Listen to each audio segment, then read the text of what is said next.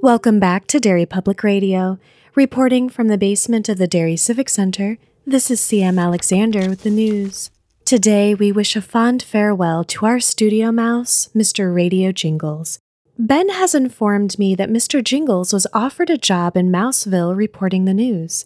While I wasn't able to say goodbye in person, I speak for myself and our newest studio cat, Guinan, when I say, good.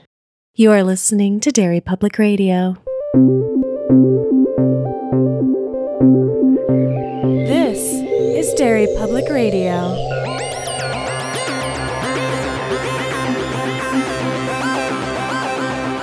Welcome back to Derry Public Radio, a bi weekly Stephen King Book Club podcast. I'm one of your hosts, CM Alexander, alongside Joshua Kahn Hey, everybody. and Benjamin Graham. Hey there, constant readers. And today we are finishing The Green Mile. And I'm sad, so I'm just going to turn it over to Josh. The end of this book sucks. Oh boy, it's it's so heavy. So I'm gonna lighten it up right here from the start. Um, Good. for for an entire accident, really. When I was creating my recap, I realized I accidentally turned The Green Mile into an '80s sex comedy. what? So I'm gonna I'm gonna do it in the trailer voice, what the the recap for like where we are, where we left off. okay. Paul Edgecombe and the E Block gang have just gathered to discuss an elaborate scheme for a late night Cold Mountain Hall pass, sneaking John Coffey, a death row inmate with magic hands, into their boss's wife's bedroom. That is what happened. It is what happened. but as I was writing it, I was like, if I could just change their job title to camp counselors, this is something. I th- that just makes me think of how much I would rather be watching Better Off Dead right now. oh god, that show's so good. I also realized that it would be ridiculous to change their job to count counselor, but leave death row inmate Sean Coffey the same. Just be absurd. Um, I'd watch that movie. before we jump into picking up the the discussion, we've had uh, the terrible execution of Del. We've had the death and resurrection of a mouse, and we're getting together to discuss Paul's plan to heal Melinda Moores. But first, we've got to go back to the old mile, and uh, honestly, I. I don't like the old Paul stuff. I don't. This still didn't fix it for me. Mm. I still don't like it. The these two books, especially the last book, I think it gets a little. It was the first one I listened to, and I was like, I don't care about this. it gets to the point where you're like, okay, well, just tell me the story. Mm-hmm. Like, I, I just in the in the afterword of the audiobook version at least uh, stephen king reads the an afterword and brings up that i didn't realize because i'm not well read that the whole old paul stuff is him cribbing from dickens. Oh, because Dickens, when he was writing, he this is how he wrote his novels was That that they were serialized, and so Stephen King says he went and when he decided this is how he was going to do this book, he was going about doing research, fi- figuring out how people have done it in the past, mm-hmm. and read that Dickens worked it into the story. It was the the recaps between chapters were put into the story, and so that's what he's doing. And I still It's like it better than how it's done in Doctor Sleep. agree. yeah, I do agree mean, with that. Come on, for sure. Really, all that happens in this one is it's a cute story about her setting uh, Elaine setting off a fire alarm so he can sneak out for his walk. the one thing I wanted to bring out up is uh this real weird sentence where Paul says basically alludes to the fact that old people having sex is weird and gross. Yeah. And I'm like, you're projecting some stuff here, Steve. I just like that his uh, he's like we just have to be very careful about it. Yeah, fair. Got brittle he, he calls it literally. He's like, "Oh, this it's weird," and I'm like, "Come on, judgy." So let's get back to this lunch. The plan has been put on the table that they're going to break John Coffey out and heal Melinda Moores. And Dean asks probably the most important question what if he gets away? Did that, I mean, I know we know that Coffey didn't do this. I was just waiting for Paul to to share with them that Coffey did not kill these girls. So I was when he finally asked that, I was like, okay, thank you. Here we go. We can get on with it. And I did like that Paul didn't have to because Brutal figured it out and picked up on it and was like, oh, you don't think that's the case, do you? Yeah. And well, at this point, and it's so tangential right now, it, the thing that he points out first is the fact that he gave Coffey a shoelace, or gave him his shoe, as you mentioned Mhm. last episode, Sam, and he didn't know how to tie a shoe. Mhm. Well, if he doesn't know how to tie a shoe, how did he get the sausages out of his uh, lunch to feed the dog and then tie it back up? I kind of wondered something because Paul, we talked about this last episode. He talks about feeling sort of hypnotized by John Coffey. And even the other guys, I feel like, see him as puzzling or more gentle than they would see someone that size who had committed that kind of crime typically. Yeah. So I wonder if they were also affected by him in a strange way, which also made me think okay, he's survived this long in the world. How has he not come across, you know, a terrible situation where he is taken advantage of or blamed for something? And I wondered if he just sort of has a kind of hypnotic or calming effect on every normal person he encounters. And maybe he couldn't protect himself with the little girls because he was so distraught and upset that none of that sort of magnetism or calmness could exude from him for other people to react to him the way they normally would. Well, considering the fact that he's covered head to toe Right. in scars, I would say Yeah. he probably Well- has been in positions where he's been taken no, I, advantage I just of mean like gotten in this kind of trouble where he Mm. could not disappear or move on. Yeah, because there's been no record of him Yeah. anywhere. Yeah. I think later, much later in the book, we find only like one more instance in the past that he'd ever been seen. Because he saved some people from a. A tornado crushed a church, and he like, carried two of them out. I think. Yes. Yeah. And the onlookers were like, they were totally fine, which is crazy because I swore they were dead. Yeah, and then he just disappears. Hmm Is John Coffey? Wait, I was gonna uh, like Are you going to make a reference to kung fu? no. Wandering from place to place, No, uh, episode to episode. the uh like it's it's very dim to be able to Mm. be somebody that stands out so much But and go so yeah. unnoticed but I I mean this is a man it's too hard to not talk about everything as a whole in this last part of the book but discussing we'll discuss later why John Coffey as a fugitive just doesn't make any sense for the world Mhm. but before then when no one was looking for him maybe he just wouldn't be seen that way Well, I mean, it's brought up later that Wharton, Billy, right, Mhm. yep says something offhandedly racist uh, Mhm. before dying horribly. Yep. And Paul says, like, oh, because he's just a white boy from the country, he wouldn't even see a black man unless it was they unless uh, it was to go out of his way to be racist, right? yeah So maybe it's just a quality of he was just Overlooked because of Overlooked his, the Oh, color of yeah. skin. Yeah. Yeah. That's a good point. Man, I try not to be so dark all the time. and I forget that everybody sucks. uh yeah i i feel like it has become my job my position on the podcast to, To bring us complain all about all of this down. No, uh, You're fine. but it's there's so much of it this book has so much to pick apart Yeah. boy Which- this last section I think Stephen King even kind of points out that because uh, the style, the serialized writing it month to month, it caused errors, it caused things Mhm. that he's just like, eh, it, it happened. Like those errors are in Dickens' work. Why can't they be in mine? so uh, everybody gets on board with this plan. Let's talk about the night of the Cold Mountain Hall Pass. Because that's they don't have a name for it, so I've decided to give it a name. I like that. Thanks. That's a good they so Dean is gonna stay at the desk in case anybody comes in because he's the one with a family, which I thought was very nice. Mhm.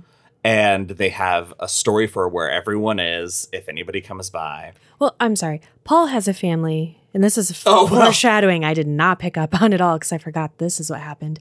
But his kids are grown. Yeah. And so are Brutal. No, Brutal doesn't have any kids. So this night they are quietly preparing, and even though they told Percy to use up all his vacation to never come back, this asshole just saunters back in. The Yep. balls on pissy wet pants.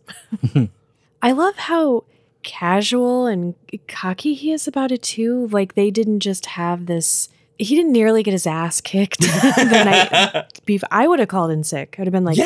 Mhm. Yeah, it's wild. at least wild at least like one day I would have called in sick. yeah, because which one of the other guards even told him like, and also until you're gone, you're gonna be call you won't be Mhm. coming Yeah. in. Prince was like, "Fuck that." Mhm. I it's I mean, such a move. honestly, I, I think we'll find out soon why he felt like he needed to come back. He left his favorite book there. Father's fuck book. Yeah. Listen to our Christine episodes if you're wondering why we keep saying that. uh, Paul also goes and has a talk with Wharton, and for the first time is very cordial to him. Offers him uh, cola. Oh, because he change he kind of changes the way he talks to him. Like Mhm. he's he responds to him not with the annoyance I think that they've grown to respond to him with because he's annoying them all the time, Yeah. but Mhm. he's just sort of chill and that kind of gets his attention, which is interesting. and he accepts his his treat. What I love is that all the while everybody's moving around their business and Coffey is knows what's going on. He even at one point makes a Mhm. comment like says something like I'd like to go for a ride. Yeah, he's just I love when they finally see him, he's just standing there like he's ready Mhm. and he looks alert. I love when he looks alert. Yeah. It is it makes sense also that this is all uh, on the top of everybody's minds, but neither Percy or Wharton notice because they're the most self-involved people in the world. so let's talk about what they do to get rid of these two people for the night. Who wants to go first? Well, we, we've already covered Wharton. Well, Uh, I he he just drank a soda laced with a bunch of what sleeping pills, yeah. Basically, they basically. tranked him. yeah.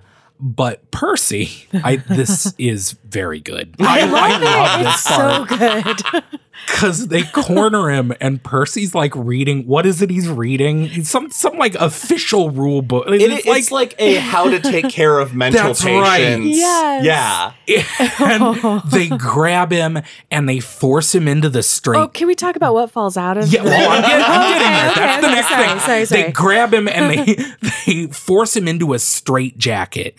And in the commotion, he drops the book and like a school kid in a cartoon from the 50s, he had the uh Popeye Tijuana Bible just in in the book he was reading. It's Who cartoonishly has time to masturbate at work? well, if, you should be able to look at a little porn at work.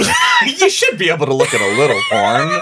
I mean, I come think on. we've found I, something I we're really hope very someone. divided. I, I really hope there are some listeners that have watched season three of it. Yeah. I think you should leave. that anyway. yeah, I work in a school. it's don't worry. but about also it. if you are gonna jerk off at work, do it in your boss's office. It's a real power move. Okay, anyway. it's Paul's office that he's in, right? yeah, Yeah. oh my, you're right. I didn't even. Gross. yeah, it's bad. But anyway, they grab him and they're like, "What the hell, Percy?" Dude, here's the thing. He's protesting so hard to the point where they start to feel sorry for him because he's openly sobbing.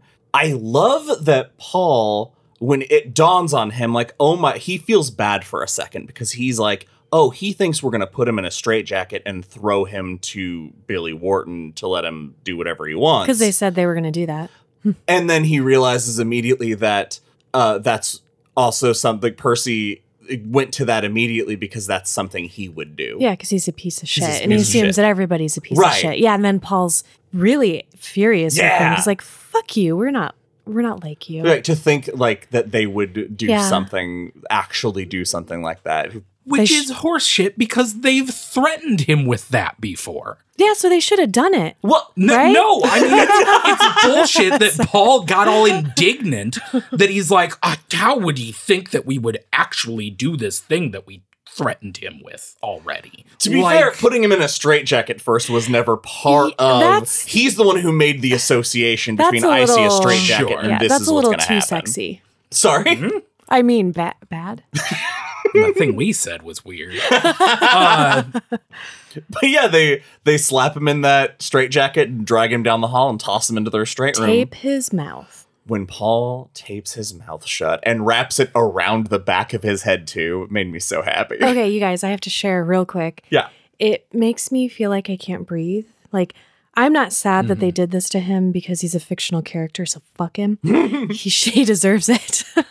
but having like been in, we have to use specialized de escalation strategies at work. And sometimes when someone's safety is in danger and the de escalation cannot account for that, you have to physically restrain someone. And I've had to be a part of that. Mm. So I haven't been restrained, but I still like, I know what that tension and awful feeling and like we all feel sick and horrible about it. And this just, this section gave me so much anxiety reading. Yeah, blocking blocking people's airways is bad. Yeah. Don't do that. Yeah. Well, and to be like, you can't move your Mhm. arms. Oh, But you to have be- a, a bit of claustrophobia, CM? yeah. The idea of being in caves and not being able to move really well. well I get that. yeah. Fair enough. And heights. Those are all the things I'm afraid of. This, thank you for sharing list? that Yep. in this very public forum. Dear listeners, Well, please do not act on this information what can we do with it? Push you off a tall cliff into that's a cave. subterranean. So we take you down to a cliff, push you down. Spludunking. Wait, is it spludunking? Spludunking. Yeah, You know what I mean. Yep. that's what it's That's called. what it's called. Spludunking. Yep. Well, it's when you go cave diving or cliff diving in a cave.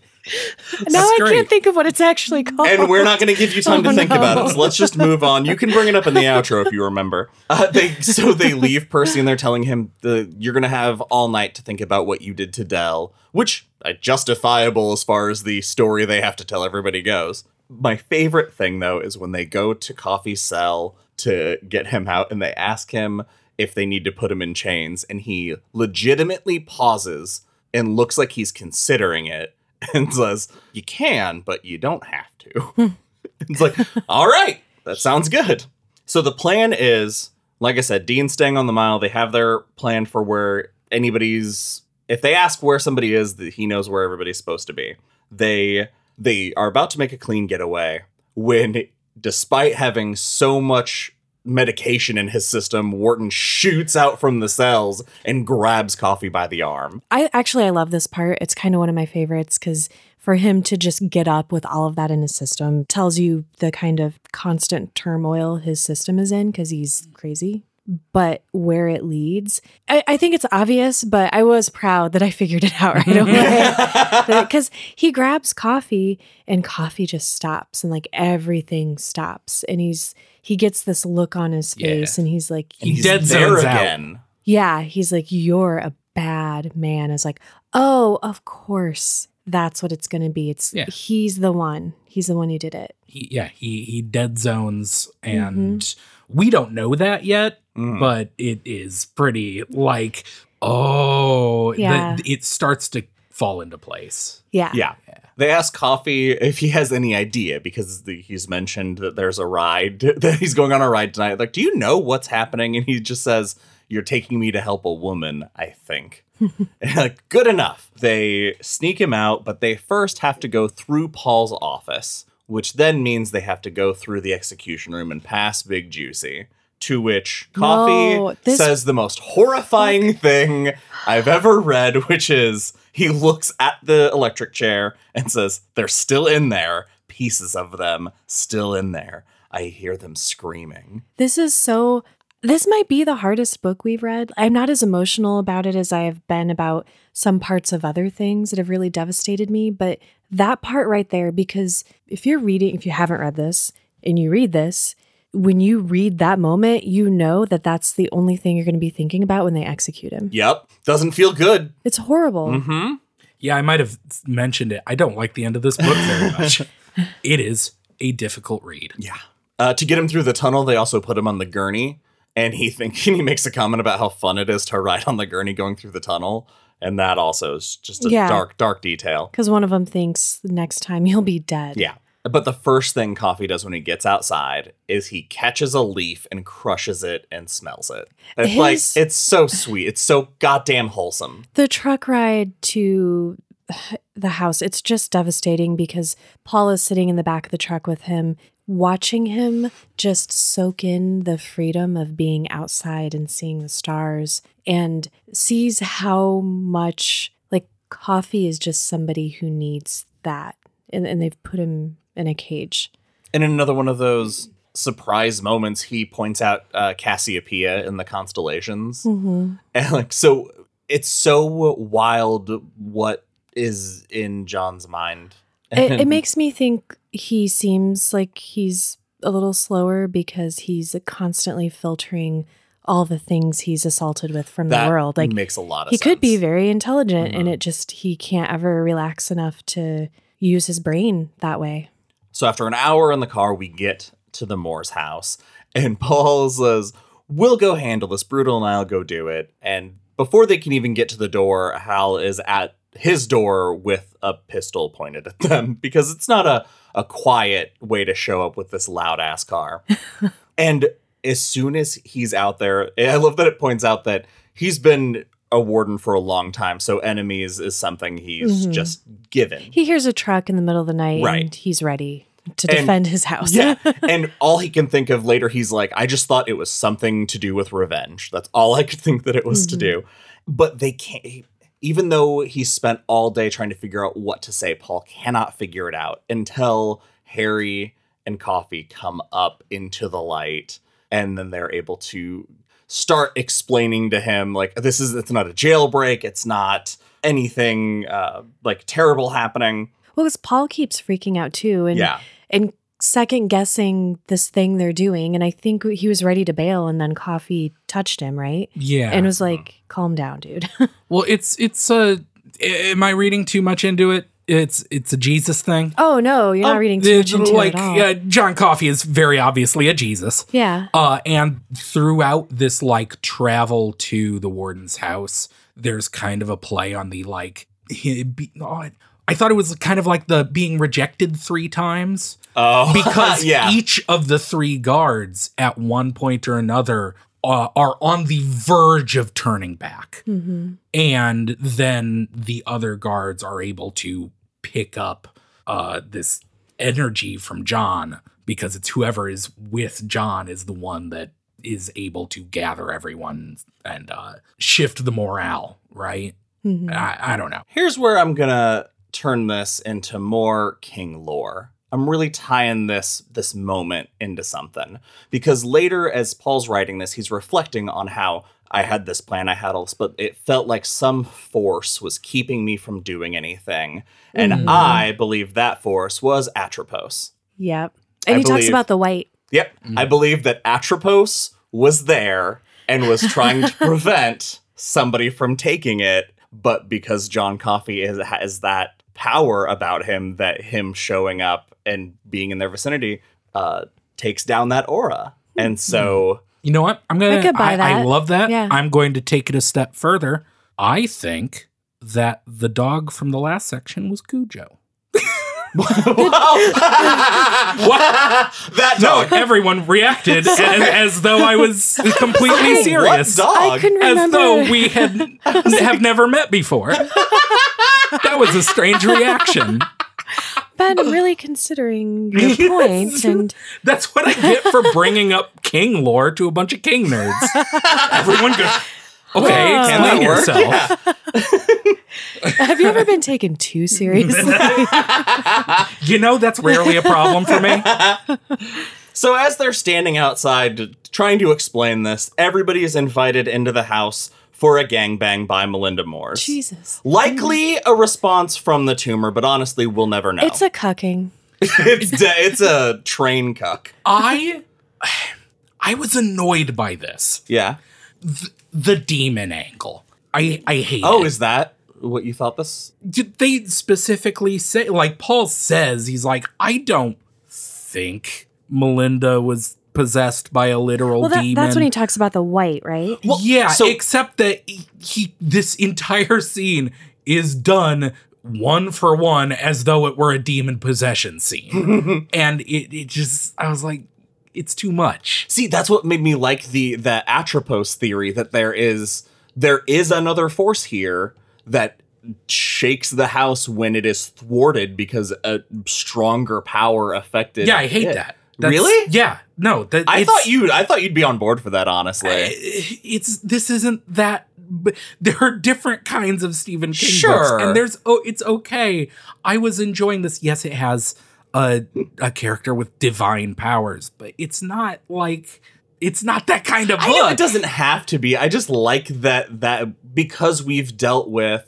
the that uh destiny of death in in insomnia. I think it's very interesting to have somebody who is essentially given a death sentence and that strong force my undoes it. problem with this is in a book that is essentially at the end about like the evils of society Yeah.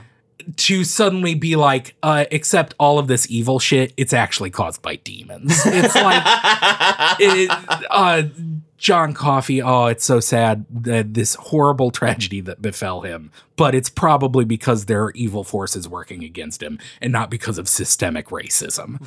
Systemic Eh. racism doesn't help. Yeah.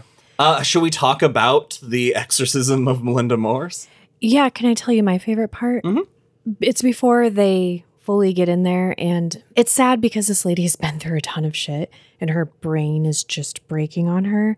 And it's in the middle of the night, and so she's also scared, and she's calling out for a Hal, like, "Don't let them in." You know, it's a salesman. We don't need anything. like scared, but also just kind of firing off weird things. But the best thing that she said that absolutely delighted me was you stay out of here whoever you are just stay out i'm not dressed my tits are out and my bitch box is taking the breeze yeah, you did just send bitch box in I our group chat to I us did. apropos of nothing. oh i love it It's- it's, it's so some real- good. Kingly cussing. It's it's it's swearing in a way no human being ever has. It's and she calms down after she's like take your pants down john Coffey uh yeah It's so well once John touches her, it's so cool how everybody sees her come back to herself a little bit. Mhm. And there's the the moment where she says like it's after he heals her that's she says something to the effect of we I was walking in the darkness and Yes. Yeah. Like they found each other in the darkness. Do you know what that made me think of? Hmm. It it gave me like the vibes and feeling of when I was reading Lisey's story. And and Oh Mm. just yeah. being in that other area and like I don't know, something about it just pulled me back to yeah, that story. Yeah. Lisey pulling uh, her sister back. Mhm. Right. Yeah. It, like what her husband would say to her, like I was lost in the dark and you Yeah. found me. Yeah. they can all feel that this big thing is about to happen when uh, John Coffey plants one on Melinda Moore's and the house starts shaking, like lights explode. Yeah, the floor is shaking. Mhm. It's so cool. And when it's all done, almost instantly she looks 10 years younger. her hair is coming Mhm. back. John Coffey looks 10 years older and falls to the ground, which shakes the house again because he's a big dude. And uh, Paul's thinking, like, spit it out, spit it out, but he doesn't. And I forgot why he doesn't. So I was so like, I love that I forgot enough of this that I That's I had a vague sense of That's what was wild. happening, but yeah. No, the th- the thing that's coming up Yes. is one of the like burned into my memory. I I thought he was holding on to her sickness because he was killing himself, so he didn't have to die by Well, that's Brutal chair. says yeah, later, on the, yeah. uh, in the drive back, Brutal turns to Paul and is like, he's not going to make it to his execution date because he has this thing inside him. He's he's a dead man. Oh my gosh, he could have done that. Yeah. But instead, he sacrificed himself. Oh no, there's more. I hate Well, it. Does he sacrifice? Um, well, the we'll idea that he, it. now that he's seen the chair and he said what he had to say about the chair, the idea of keeping that in me and dying that way seems like the That's what I do. way We'll out. get to the Yeah. I there are some things in this book that upset me Yeah. deeply. Is there a significance that I missed in regards to the St. Christopher medallion? She gives so Melinda gives Coffey the medallion and then it's It's taken a- off of him. for I the think it's a king just thing because it we've had that in so many stories. Okay. St. perfect. Christopher medallions are just like I mean, a it's not a Cath- king thing, but it's a thing Yeah. King references in Yeah. several of his stories. Yeah. And on the drive back, Paul dreams about the crucifixion of John Coffey with Percy and Del on crosses on either side. That is a terrible way to spend eternity, I think. It's bad company. That is terrible company. Yeah. But they manage to get back to Cold Mountain, sneak John Coffey in, and everything's fine. They think, all right, this long night, everything worked out. We're all good. But the day is just beginning. And that's where we get left off with this part five. so thank God we can just go right back into it. But Did first, we ever look up how long was between the publications of each of the the chapters? Wasn't it month- a monthly? month? Yeah, it was, Was a It it? was monthly. That's wild because he wrote these like Yeah. back to back. He didn't have it all planned out, finished, and then released them one at Yeah, a time. Yeah, because time. it was a huge gamble because Yeah. he just had to do it as it happened. crazy, Yeah. And look at the magic. mad fucking The wild. devastating, heartbreaking magic. So we're back at Georgia Pines, and Paul has fallen asleep writing his story, and uh, Brad Dolan shows up because he noticed he didn't go for his walk, and it's it's a little sad to see who Paul was. And then in this particular moment where he seems like so childlike Mhm. because he he knows that Brad's not afraid to hurt him and he just woke up and all his papers are everywhere and he so he's scrambling his papers together trying to hide them and it just it's it's sad. It, it again, just the parallel of him now being kind of like a helpless prisoner. Mhm. and considering how he pers like how Coffey's execution changes his feelings on execution i kind of feel like he's in his own purgatory almost Yeah, Which- absolutely. and i don't know if i'm thinking that because like I, I recently we recently released that feeling that you Mhm. can only say what it is in french and we had a pretty cool discussion about like you know king is saying here like hell is what you think you deserve essentially Mhm. and i could kind of see that for paul we haven't released that episode yet. That comes out after the Green Mile. Hey, you guys. I edited Spoilers. it. And this is what you have to look forward to. Enjoy it after this. So the scene escalates until Elaine shows up to save the day, and she pulls a Percy and says she has a relative in the House of Representatives, and that gets mean Percy to walk away, and then good Percy talks to Paul some more.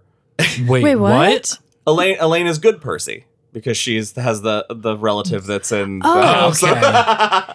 Oh, yeah, I'm on board, but you No, not- set that up for us. Yeah, I was very confused. that was that was I was like, wait, is there? Are you trying? Are you, you saying that one of Percy or Brad Dolan is the good Percy? I don't understand this at all. basically at the end of this paul says Hmm. i'm almost done if you're willing to read what i've written meet me later and i'll give you the last of it and she Mhm. does and then we are back at cold mountain they have to bring john in with the gurney for less fun reasons this time because he can barely Mhm. walk and he he looks like death and they barely get him back into his cell luckily nobody has showed up so they haven't had to use any of their excuses but they do have to go get percy and start letting the things they can't control out That would be so, I would be so anxious. Yeah. I'd be like, nope, I'm not doing it. He's going to die in there. How did you guys feel about this releasing percy set piece it is so overshadowed by what happens, honestly. Like, Yeah, I don't even. he gets slapped around. Who cares? because holy shit, I didn't know this was about to happen. it's the significance of it though is in the, when you're reading it and you don't know what's going Right. to happen you you're so focused on what percy's focused on because they lay into him so hard and Mhm. you know basically say if you tell anybody anything all, all the same threats we he's been getting all book basically. Yeah. there's there's no new threats in this book. Mhm. so they get percy out of the jacket. He trudges back to uh, the desk because he's going to go home for the day. But then cm You know, Percy just can't walk where he's supposed to. This idiot, idiot. doesn't have any fucking spatial awareness. no, he's so entitled. I think he just thinks he should walk where he wants to and nobody should grab him. So he gets grabbed by John Coffey. which is Yeah, a the last person you out. expect. yeah, it, it's a it's a huge fake out Mhm. because you expect it to be to be Billy. And then when Coffey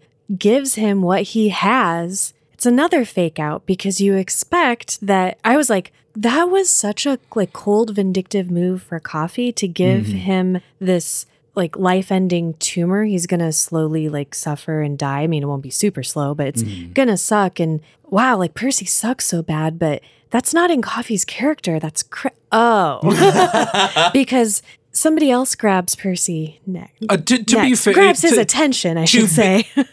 to clarify, uh, what John does is he spits a bunch of bees into. Didn't I say that? Well, you just kind of said what he puts into him Oh. or something like that. Oh, I was and I guess with all the we're going to threats, that clarify be- that. Yeah, Yeah, he, he pours all of the The, sickness. that yeah, the bugs. Yeah, And it's like I into- love that's like it's going in his mouth, up his nose, any opening in his body. These Mm-hmm. I think things it are says some crawl into his eyes. Yeah. yeah, it's That- bad, Yeah, that's harsh. and it causes Percy. He goes away, like he goes blank. It breaks his mind. Mhm. and Percy responds by staccato marching over to Billy the Kid's cell, taking his pistol out and emptying it into the sleeping Wild Bill.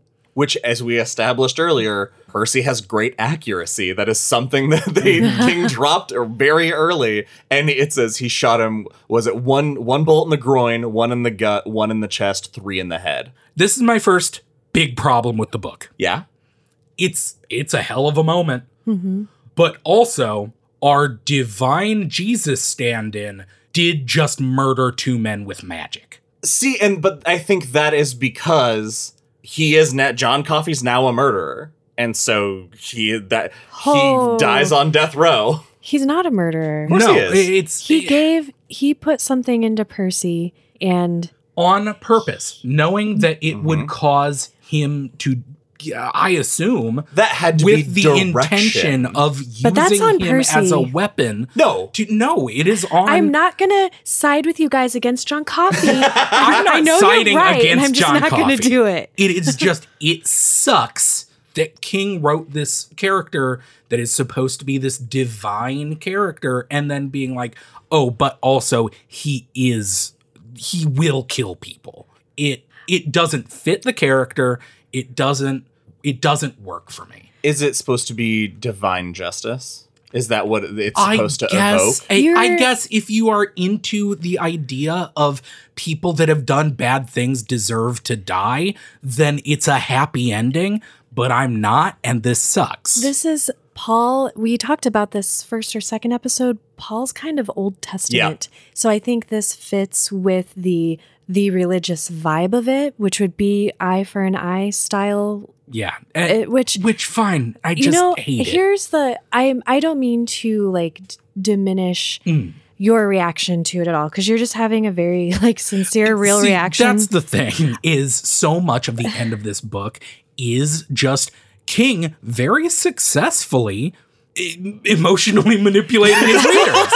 we are supposed to be having big feelings Yeah. about the yeah, end of and this probably book. discussions just like this. yeah. I just, uh, I don't know. I just enjoyed the hell out of it. It- It's a hell of a moment. It's- Yeah. yeah. if you are taking it solely as like, uh, yeah, two people, two bad people got what they deserved in a neat magic way. but I'm even but okay with having so this many- conversation about, but doesn't that kind of suck in a way? It's just that in a book that is uh, supposed to be about John Coffey's innocence, having this moment muddies that water so much. It, what it circles back to is, and I feel like it, it could have been done earlier to give us. All right, I'm just going to say it instead of trying to explain what I'm going to say. That the idea is that Wharton's getting out. Wharton will not face the death penalty for these charges. He'll, you know, maybe get because he's so young, prison, he's gonna have all these appeals, And yeah, and he and he's a, a young,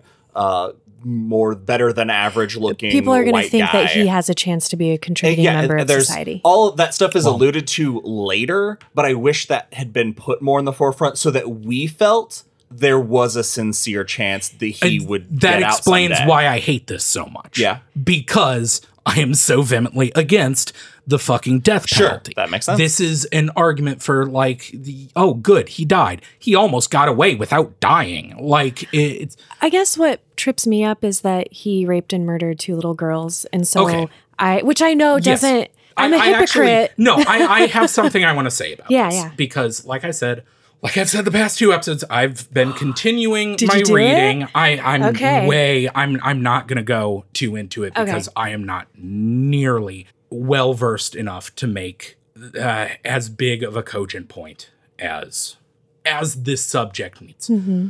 But I do have this I want to say. My final thing I'm going to say, and I apologize if this takes a little bit of time. Readers, uh, listeners, I want to thank you. Uh, we've had lots of messages discussing it, all very, very uh, respectful, uh, happy to be having the conversation. I understand that reaction. I, I understand seeing someone who has done something unforgivable and wanting them to be punished. The thing that bothers me is, listeners, uh, if you haven't been paying attention to the current state and tenor of the country, there is currently a genocide going on against trans people. That trans and queer people are groomers, child molesters, and when you say we can kill pedophiles, the people in charge can change the definition of what these words mean. State based killings are a tool of the oppressors to kill their opponents. It is never acceptable for the government to kill a human being. And I will not change my mind on this. You're right. It's a, that's the very definition of a slippery slope. Yeah. That's why you can't do stuff like Ben. Thank you for sharing that. Thanks for listening, y'all. Uh, and that's our episode. Have a good night. No, it's it's something I have become the more I read about it. Um, these are things that I care deeply about. And nothing's ever as simple as it seems on its face. Yes. So I, I want to thank you, listeners, and you too, obviously, and this fucking book, uh, weirdly enough, for inspiring. This is this is something I feel unbelievably passionate about, and I'm going to continue my growth. Listeners, I please, I, I recommended a few books last episode. Please go out and get them. Please go out and read. Uh, something that I appreciate about you, Ben, and you also, CM, that I love learning from you guys about these things that you are so passionate about and these social issues that I only know surface level things about nine times out of 10 until we have these discussions. And I think that both of you are so great at explaining these things in, in a way that, like, i- The- i- in a way that makes it something you can digest. It's not too that that explanation you just gave is not too big for mm-hmm. someone to process. And these issues if you try to take a look at the whole thing all the way, it's too big to look at. And I I did not want to be vulnerable and admit how I felt about this issue for everyone to hear because like in my in my brain I know all of that and I know that I should be like absolutely under no circumstances for no reason. Is it okay to do this? That's the position I take. But I wanted to share that I don't all I can't always hold on to that feeling sometimes in the face of things because I don't mm-hmm. want people to feel bad about themselves for not seeing like Mm. your argument Ben right away um, or not understanding that right away until someone explains that. I just want people to because if you can't like forgive yourself for feeling complicated about something, you run away from that and then you never change your mind for the positive. Mhm. So I think anybody listening, like wherever you land, I mean, feel how you feel, but explore it. Like, Yeah. Don't be afraid to explore it, Yeah, I guess is go. my point. Yeah. Well, after this, Percy pisses and shits himself, and then everyone looks around and goes, "Nobody saw that, right?" Nobody. Uh, after he vomits the uh, bugs out of him, and they all go away. Everyone's like, "We're uh, new story." Everybody, wrap up. Police cover up. We doing this? Yeah. All right. So they, so they uh, make the the agreement of their new story, and when he gets home, he tells Jan about fucking everything, and Jan Love is a Jan. superstar. Boy, I'm upset that she has this kick ass scene only to be made shitty later. What? Uh, well, she is not shitty later. I fully support everything she did. I cheered her in my car. interesting. Mhm. I, I'm very excited to see how our uh, interpretations we of that scene that. differ. I don't. Rem- I don't even know what you're. You guys are talking about. This whole situation. The Your whole- brain has been the- wiped. the- well, no, the- the- the- yes, but no. This scene as well. The scene where he tells his wife about it, and a lot of stuff from here to the end, I uh, is so racist. in two different ways. Yeah. In Mhm. two interesting ways. Yeah. Because he goes, if you don't mind. Yeah, go for uh, it. He goes to his wife and tells everything because I, I love this because throughout the book we've been shown hmm how close their relationship Yeah. is. He tells her everything. And in this moment, she does the reality check of you have to do everything in your power to get this man free. Mm-hmm. She th- what any of us He can't be put to death for hope- a crime he didn't commit, which is the point of all these Mhm. conversations we've been having. exactly. and she is so furious at him when he says, "Nope, nothing we can do." and that's And the later is- scene, right? Oh, is it? No. because Uh, it's it, uh, th- this scene is when she says you can't let him, and and he Mm-hmm. and he responds with no. His response in this conversation is the oh, I I'm, will. thinking- I'm uh, conflating two yeah. conversations. yeah, wi- this this time is when he's like, "Yeah, I'll, I'll I'm gonna start looking into Okay. it." This is the conversation that and that's prompts when he, because he doesn't. We don't know yet why Coffey, oh, according to you guys, killed Bill. Wild Bill. right. Right. So this is the first shift in this final book where from here on out, it happens uh, uh, the big scene later, but when characters exit the story, we find out how they died. Mm-hmm. Basically from here on out. So our first one is Percy because he we find out that Percy stayed catatonic for the rest of his life and died in 1965 at the age of 54 in Briarstone or Briar Ridge. I've combined the two places. Yep, he still ended up there. Yeah, he still did.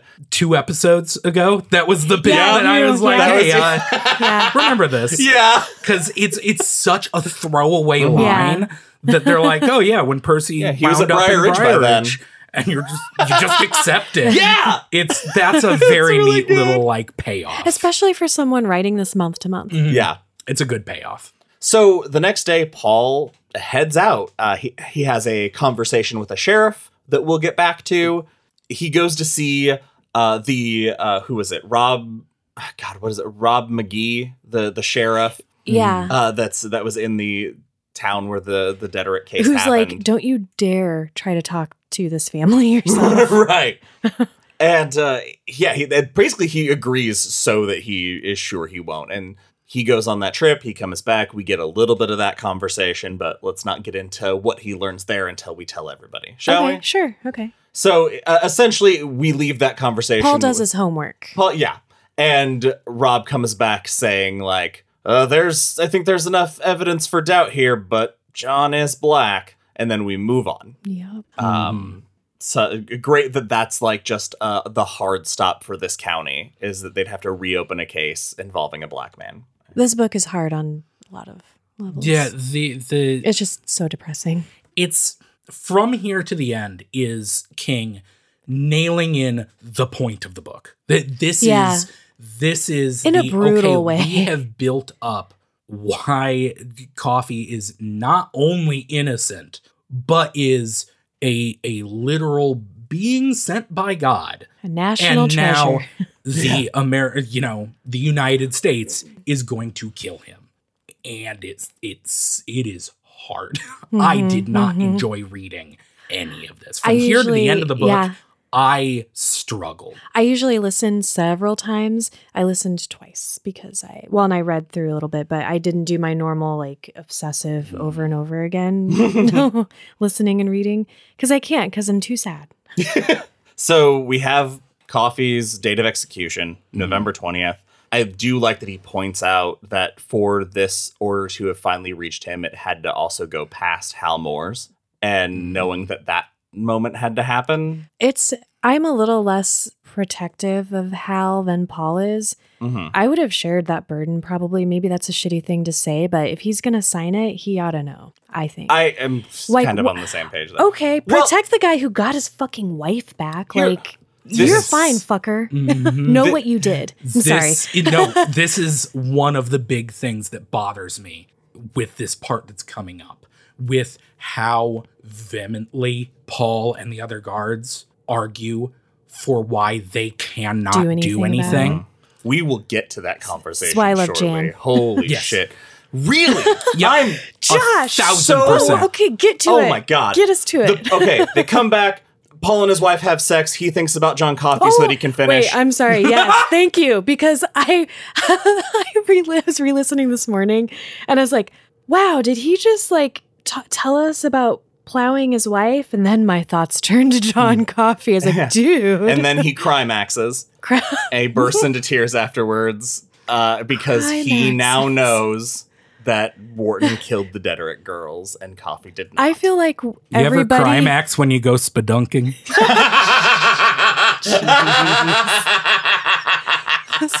it's a dumb show. People listen to us. I don't understand.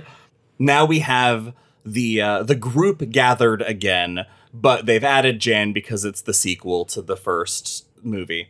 Uh, you got to make the cast bigger. And they sit around, and Paul tells them everything he's learned. That the sheriff that we mentioned earlier found out that Wharton had been caught when he was 19. Or no, it was yeah, it was when he it was 16 months ago. He was caught with a nine year old. finger raping a nine-year-old. Yes. And it was not reported because it would have been embarrassing for her family.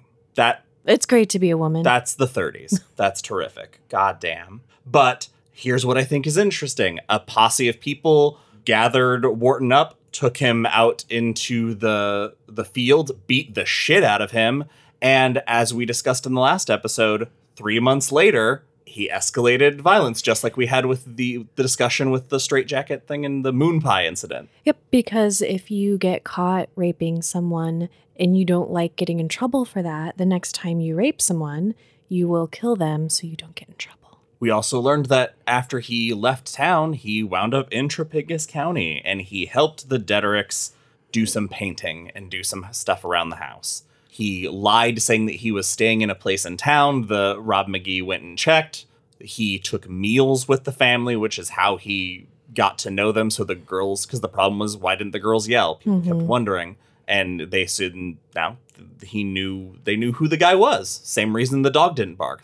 The dog was familiar with who this person was. Hmm. And when Wharton was arrested for the robbery that turned violent, he wound up with property that was from a house robbery in the county around the time of the killing.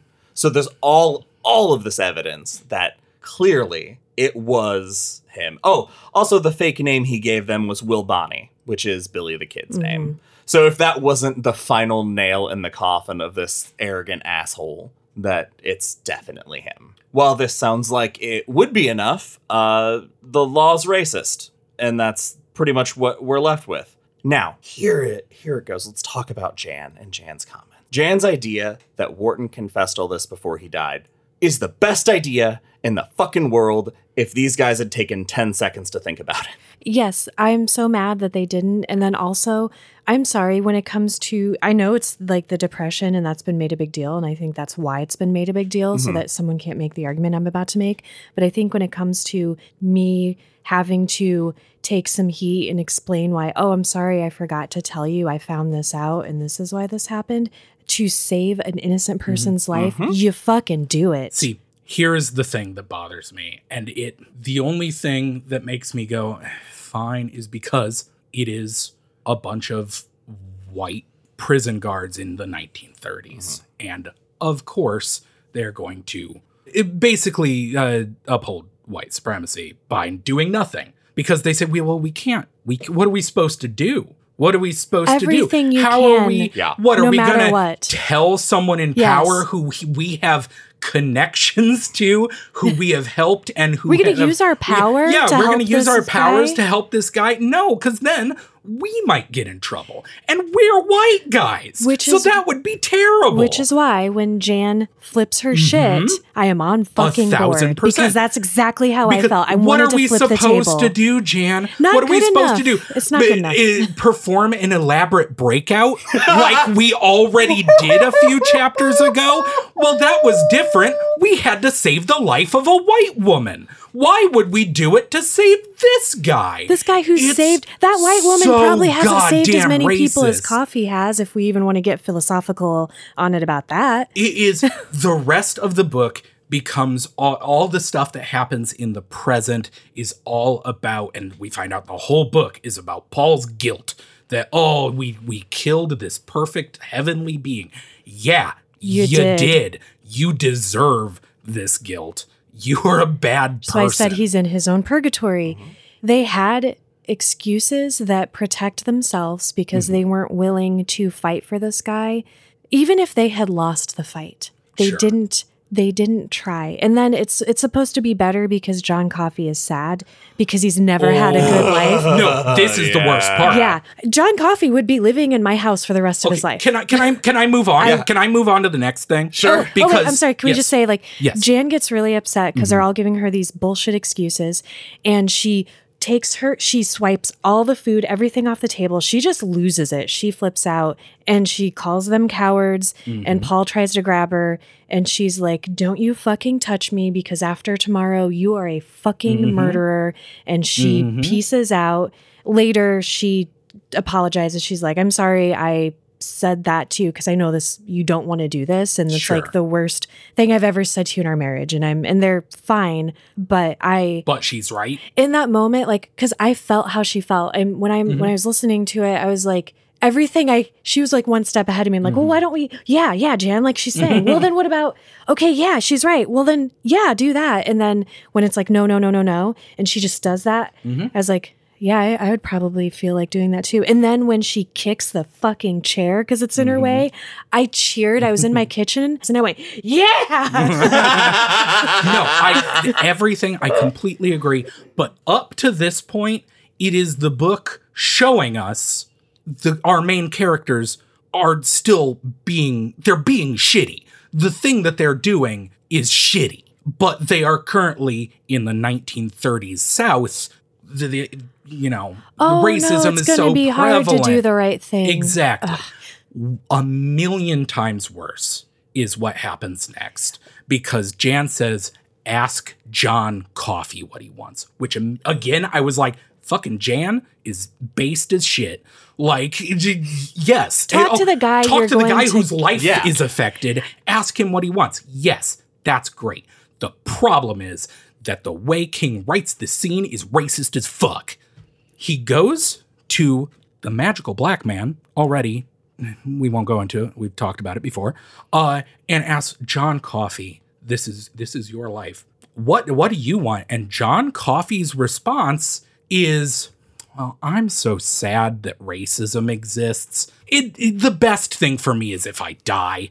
Please don't do anything to actually help me paul. You are absolved. You are absolved. Please don't feel too bad My because life sucks, so this will be better. Yeah, it's It hurts so much. so fucking racist. It is insane how racist that is to put in your one black character's mouth. No, it's cool. It's cool. I'll peace out. Whoa. I Wait, okay, so Josh, I want your reaction to that, and I also need your reaction to Jan. Let's unpack this. uh, uh, ah. Oh, okay. So my the reason I didn't think about John's speech about it, like being like, "Yeah, I'm okay dying," being a the race part of it is that uh, when he uh, immediately after that he touches Paul and he makes Mhm. Paul resistant. And for after he lets go for a little while, Paul sees and experiences the world as John he, Coffey does. He moves up And- a level of the tower. Right.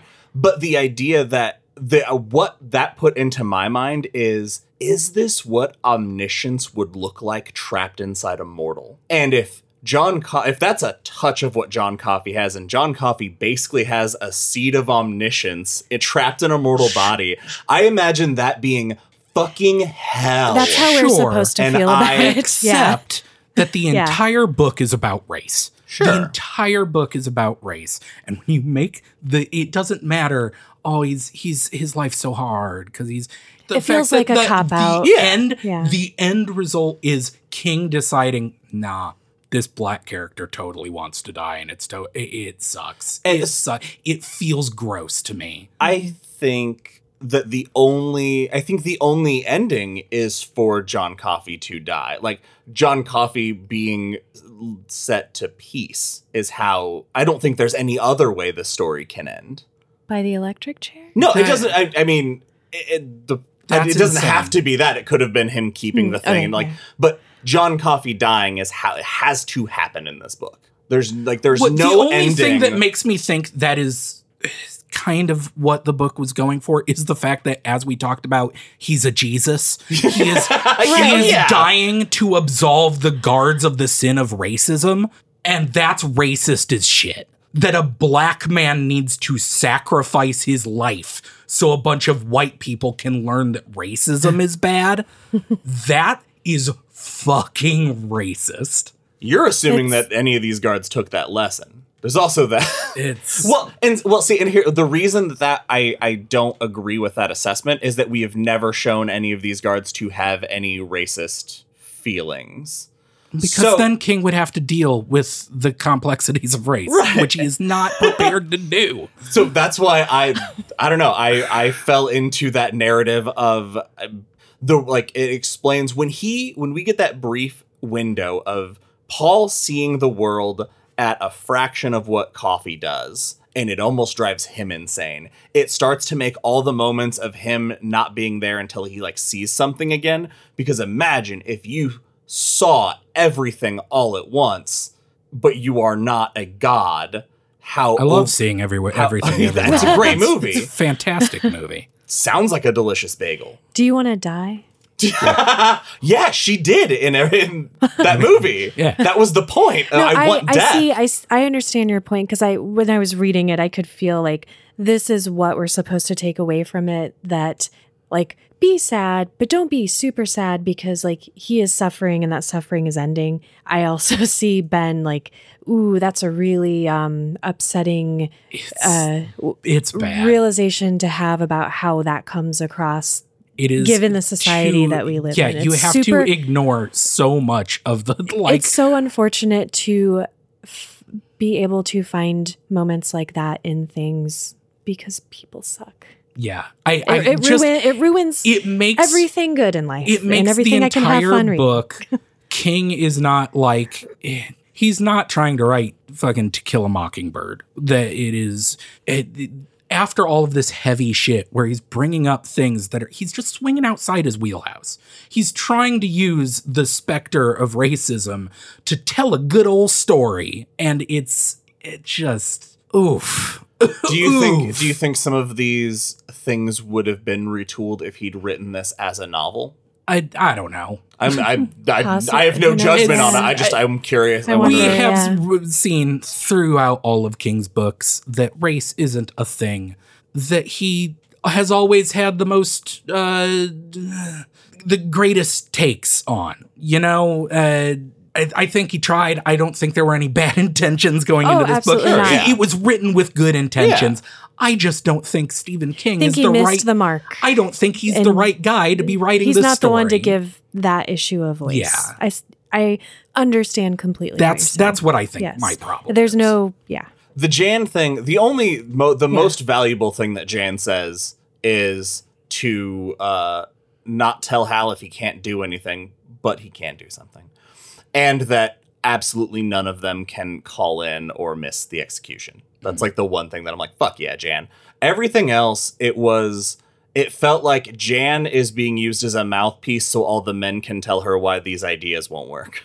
And I don't like that it feels like in and it could just be maybe it's different like hearing the performance in the audiobook but reading it her response it felt like she went from genius to idiot in a paragraph by being Mm, like it wasn't like that in the audio. where we are where she's like we can do so like and nobody explores any of the options Mm-hmm. beyond that. Like so we can't even acknowledge that like you know somebody called in a tip. His he was in the paper. Mm-hmm. all these things could, were there were so many there was a million reasons we could have reopened this case whatever. Let's ignore that because it's it's too much. But she goes immediately from that to the dumbest idea in the world of break him out and make him a fugitive I don't think and that's it- dumb though. I think it's de- it's just showing her desperation hmm. of I'm telling you this and you're shooting it down. And I'm telling you this and you're shooting it down. And like she's her ideas are just like, well, if nothing normal that makes fucking sense to any other human being except you guys will work, then break him out. Like I don't I didn't see it as a stupid comment. I saw it as okay, fuck you then. As you don't want to do if- what you can do, mm-hmm. then do something insane. Break him out. Do do whatever you have to do. it's it does not matter it's the morally correct the only morally upright thing to do is to get him out under is to do everything in your power right? to stop this. And if you fail in that, it's because you're a coward. Hmm? Fair enough. Like it's okay to fail. Like if you fail in trying, it's because you're a coward. If you fail in achieving it, it's because the system fucking sucks too. Right. Mm-hmm.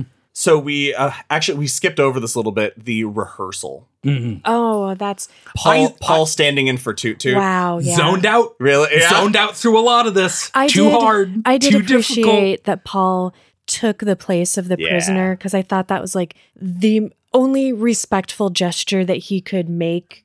I guess to me, the reader, because Coffey wasn't there, but it it felt like him acknowledging like this is awful. We're all awful, and I if if if I don't know. yeah it's it's it, like i said uh, king succeeding in what he is actually trying to do which i don't think is Break my heart. argue for yeah i don't think he is trying to argue for you know prison reform or anything he is just trying to make you feel as bad as to as break your heart. Yeah. uh, uh, and he does it he does it really well That's the real horror. the moment Yeah. that Brutus says that this is the most in danger of going to hell he's ever felt, and Paul looks at him because that that's like something brutal would say as a joke, and he Mm-hmm. looks at him and just stares so long to make sure it's not a joke. yeah. I felt that moment felt real heavy to me. Also, another moment from this that hit me was when Paul is in the chair and he reflects on Coffey saying, They're still in there, pieces of them. I can hear their screams. And he's like, Get me out. And, and he, I think it's at that time, or maybe it's during the execution where he, he thinks about people who claim this is humane, but they're not willing to investigate it themselves. Yeah. Oh, uh, it's Brutus's line here where he does say the uh, "I'm gonna kill. We're gonna kill a gift from God, and what's my excuse? It was my job." That goes Mhm. back to job.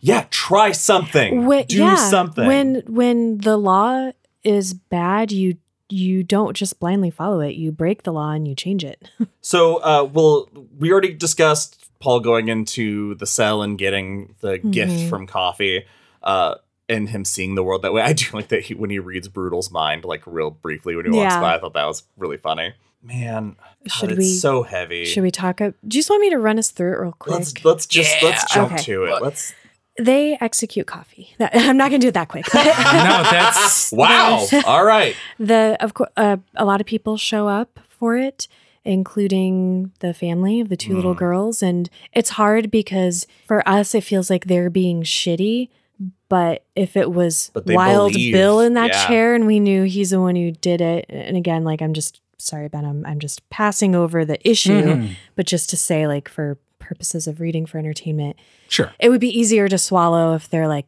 yeah fry him If it was the 'Cause he did real do it, person yeah. who did it, yeah. Um, so that's a little hard because it's like, oh, I don't want to not like these grieving parents. It's not their fault. And Paul kind of grapples do. with that. Well, no, all I mean, fucking complicit in a racist system so i hate them all you, But know, you know who's you know not- what I mean. I know right? what you mean. No, I know exactly what you mean. It's it's the book I'm frustrated Yes. at. Also pointing out that Rob McGee is not there. The sheriff that went out talked to the Dettericks. He is And how- noticeably absent. How's it? Oh, yeah. Oh, that's gross too because it's, uh, anyway, what is heartbreaking, uh, another heartbreaking thing, I guess, is when Brutal comes up to John with the mask. And John realizes and he begs, like, please don't leave, don't let me be in the dark." It took every ounce of energy in me not to ride that 15 second skip button. Yeah. I I was like, I don't want to listen to this. mhm. It, I didn't. I actually paused it when I, w- I Mhm. was getting ready for work in the morning, and I was just by myself. I was like, not going to do this to myself, like in a quiet house. Just Yeah. have this uh, experience. you you you do feel for the guards in that moment. Yeah. Because they like brutal is They're heartbroken openly too. weeping. Yeah, When- it is when a he said- hard scene. because when they walk in, he can feel Coffey can Mm. feel all Their of their hatred, anger, and in brutal whispers focus on how we feel and not that. And I thought that was because Oh. they all love him. Yeah. and We like you while we do violence against you, but we like you, so and it's okay. it's- and you it's can die happy. King fucking with us because we're supposed to be relieved that the people who are killing him care for him, and he can feel that. as and it's though like that makes it better. It's, like I was so mad at him reading this. I'm like, "Fuck you, man! Mhm. Fuck you for all this complication in my heart right now." um, so yeah, they they hit the switch and light bulbs explode. Um, Mrs. Klaus faints in her husband's lap. A lady's and- dog blows up. Uh, I think that dog is Cujo.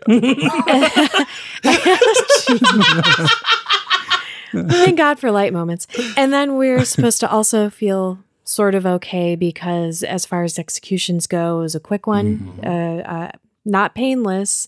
They had to build bigger straps for Yeah. him too. Like, it's just Coffey didn't fit in that chair in so many ways. Like, he was not meant for that chair. also, the fact that his last words before they flip it on were, uh, "I was sorry for what I am." hmm Like, there's no zero context to anybody in the room. It's it very clearly. And the really Ugh. important part to note that Paul, because he's not wearing the hood, sees his eyes as he's dying, knows that he's the last thing that Coffey sees before he describes it as we tipped him off the world, hmm. which is a, cr- which is a fascinating hmm. sentence. I, I just like sat with that for a minute. It was great. And he did not see what he wanted to see, what I desperately wanted him to describe to me he saw. He didn't see him like being okay. That moment that he gave him earlier, like, it's okay, my life sucks and is hard and I'd rather be dead. It was fear Yeah. and pain. He, there was no peace Yeah. on his face. When we leave this execution, I'm just gonna roll through these because we got a whole room full of people whose deaths we know about. Uh, Klaus Detterick died four months later from a stroke. His wife died 18 years later in a trolley accident. Curtis Anderson, who was the stand-in uh, warden, enlisted in the army nearly 10 years later and died in a truck accident on base without ever seeing combat.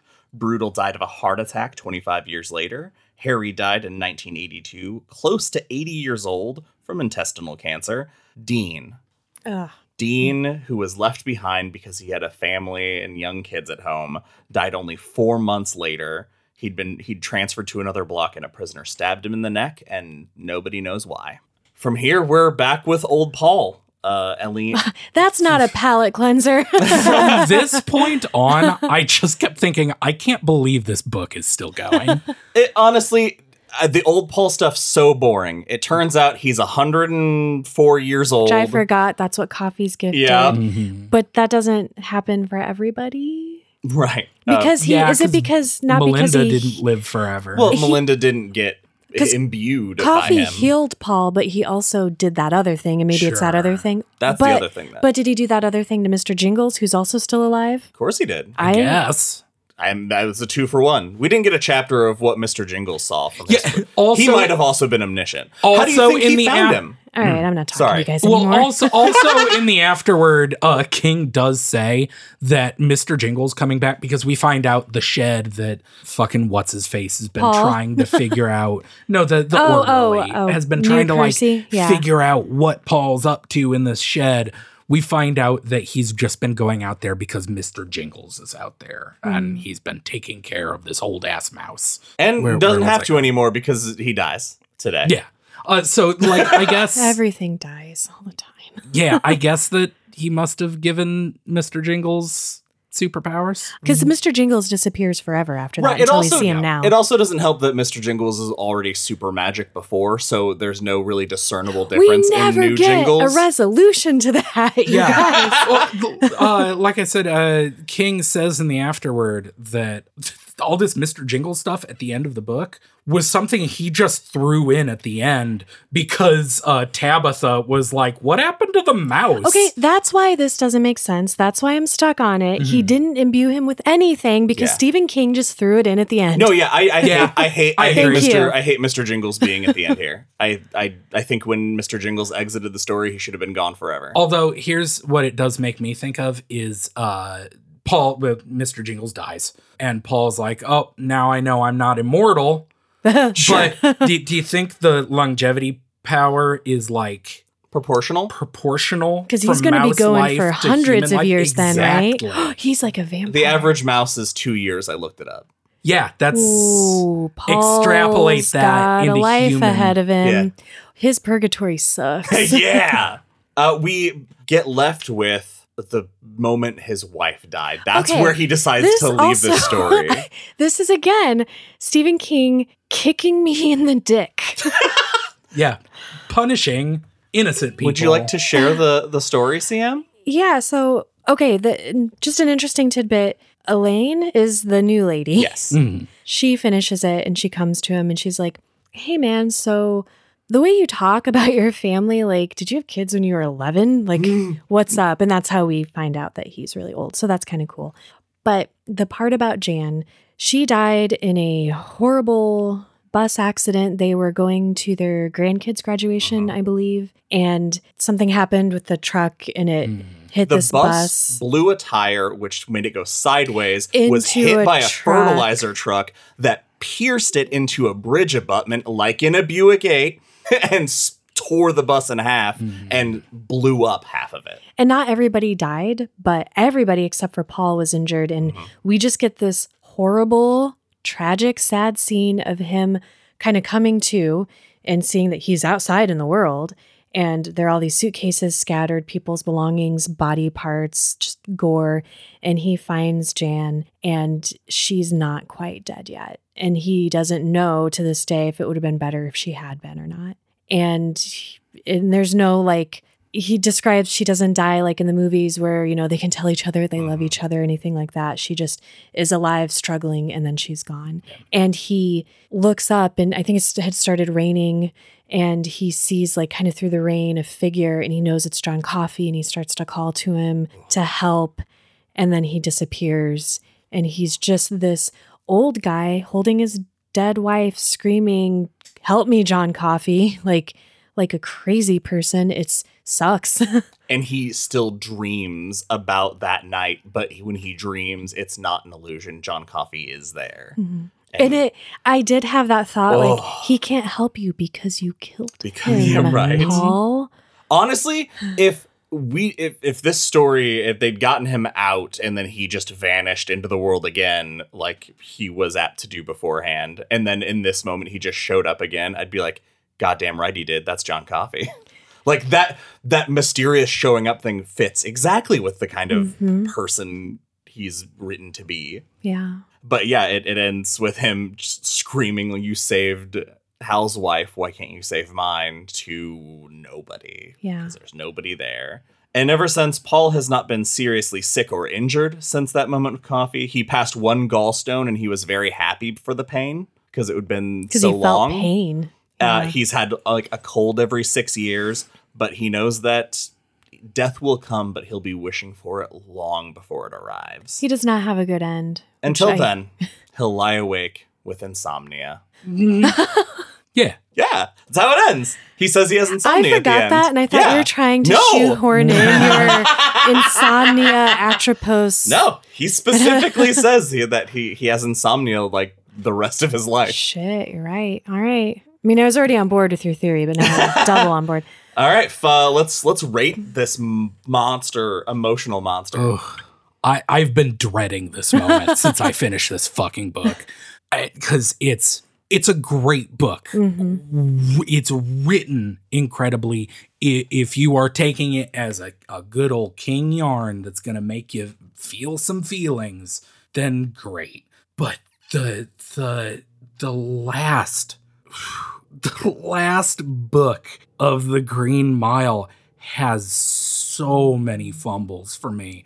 There are so many things I'm like, "Oh, King, you're not you're not handling this subject matter with the I, I don't know. I I like I said earlier, I think he was writing it with good intentions, but it was the 90s and it's Stephen King and he has some very centrist views on uh, capital punishment and race. I honestly don't. I don't. I don't know. I don't know how to rate this book. I'm. I'm gonna say just right down the middle. A three out of five blue chambray shirts with an asterisk that says your mileage may vary. I. I don't know.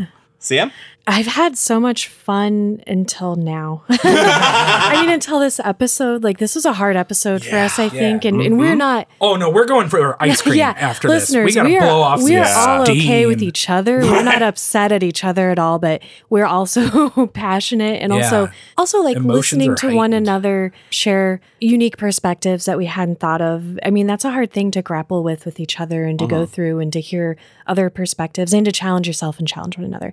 And very stressed out right now, but I think this book is really easy to read. It's well written. I I was just taken by it instantly and carried through to the end. It toyed with my emotions like I have never experienced before.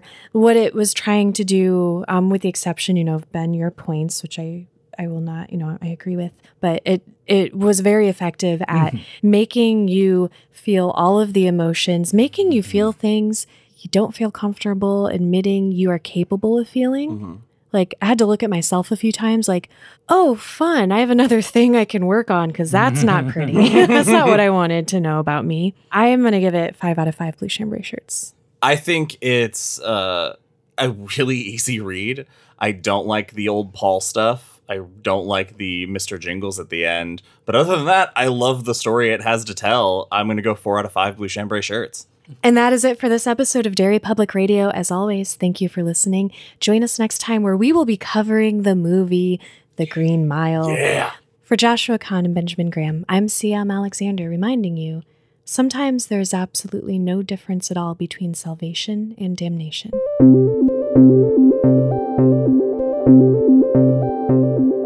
Everyone, CM Alexander here. Thank you for listening to The Green Mile Part 3. We hope you enjoyed it. As always, don't forget to follow us on Facebook and Instagram at Derry Public Radio and Twitter at Derry Public. You can also send us an email at derrypublicradio at gmail.com. And don't forget to check out our Patreon page for bonus episodes and early releases and our Etsy store for merchandise. And speaking of merchandise, Ben is with me today because we have some new stuff to tell you about. Happy Pride, constant readers. Woo! Yeah, that's right. It's it's June, Pride Month, and we here at Derry Public Radio are excited to announce that we are dropping some new Pride merch. The Derry Public Radio logo featuring the rainbow flag and the trans pride flag. You can get these on shirts or mugs.